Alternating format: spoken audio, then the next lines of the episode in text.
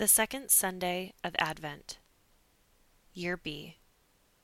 Reflection written and read by Carmen Nanko-Fernández, Professor of Hispanic Theology and Ministry and Director of the Hispanic Theology and Ministry Program. Those who know me might be surprised to learn that I am a fan of Project Runway, a reality show featuring aspiring fashion designers. As a theological educator, I appreciate the program's creative challenges. They motivate participants to consider the interactions between textiles, contexts, resources, audiences, messaging, and the designer's own talents, growing edges, and points of view. With that in mind, I'm drawn to the fashion forward description of John the Baptist in Mark's Gospel as, quote, clothed in camel's hair with a leather belt around his waist. He fed on locusts and wild honey. Original audiences would have made a connection between John's outfit and Elijah, signifying the prophetic mantle they shared.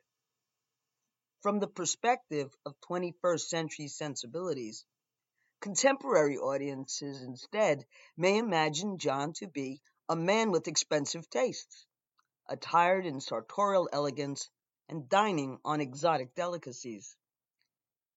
This portrait contrasts sharply with the ascetic John that many of us have inherited, also influenced in part by interpretations of his clothing and diet. We tend to be more familiar with an image like the painting San Juan Bautista by the late 16th century artist El Greco. Gaunt, scantily clad in rough-hewn vesture, Juan confronts us from his wilderness. Beneath his cruciform staff, a lamb rests near his feet, alluding to the Baptist role as precursor to Jesus. John's fashion sense, however, may have been more practical than ascetical. For an itinerant preacher who spent some time in the desert, a camel hair garment would have proven quite versatile.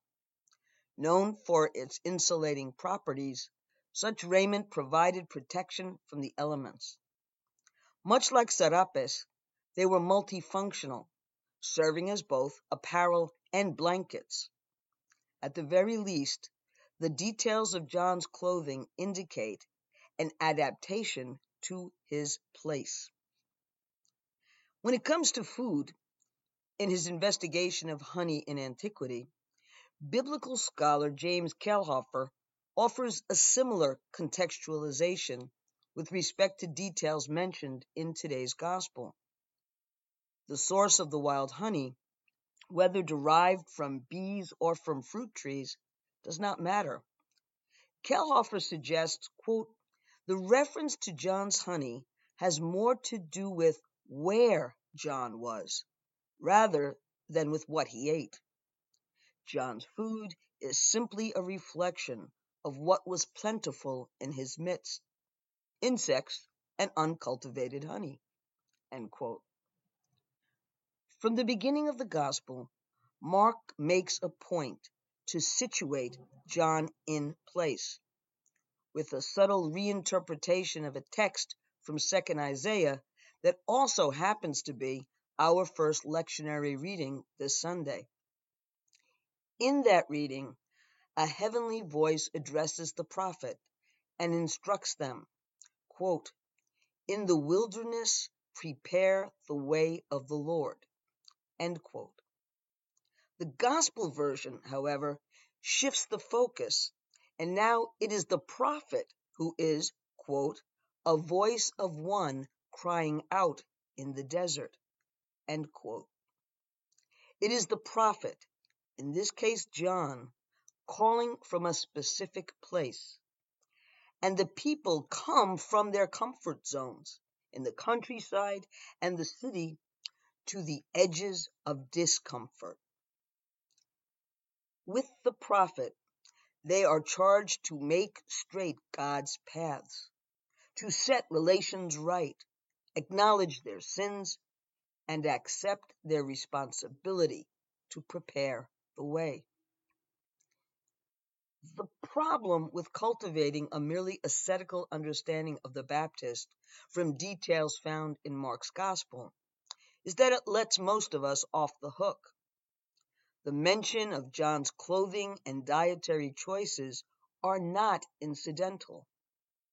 They remind us that prophets arise from particular places and eras, including our places and our time.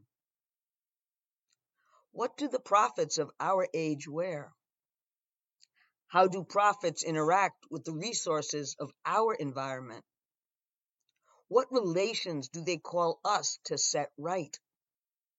How do we participate individually and collectively in prophetic ministry from our respective places?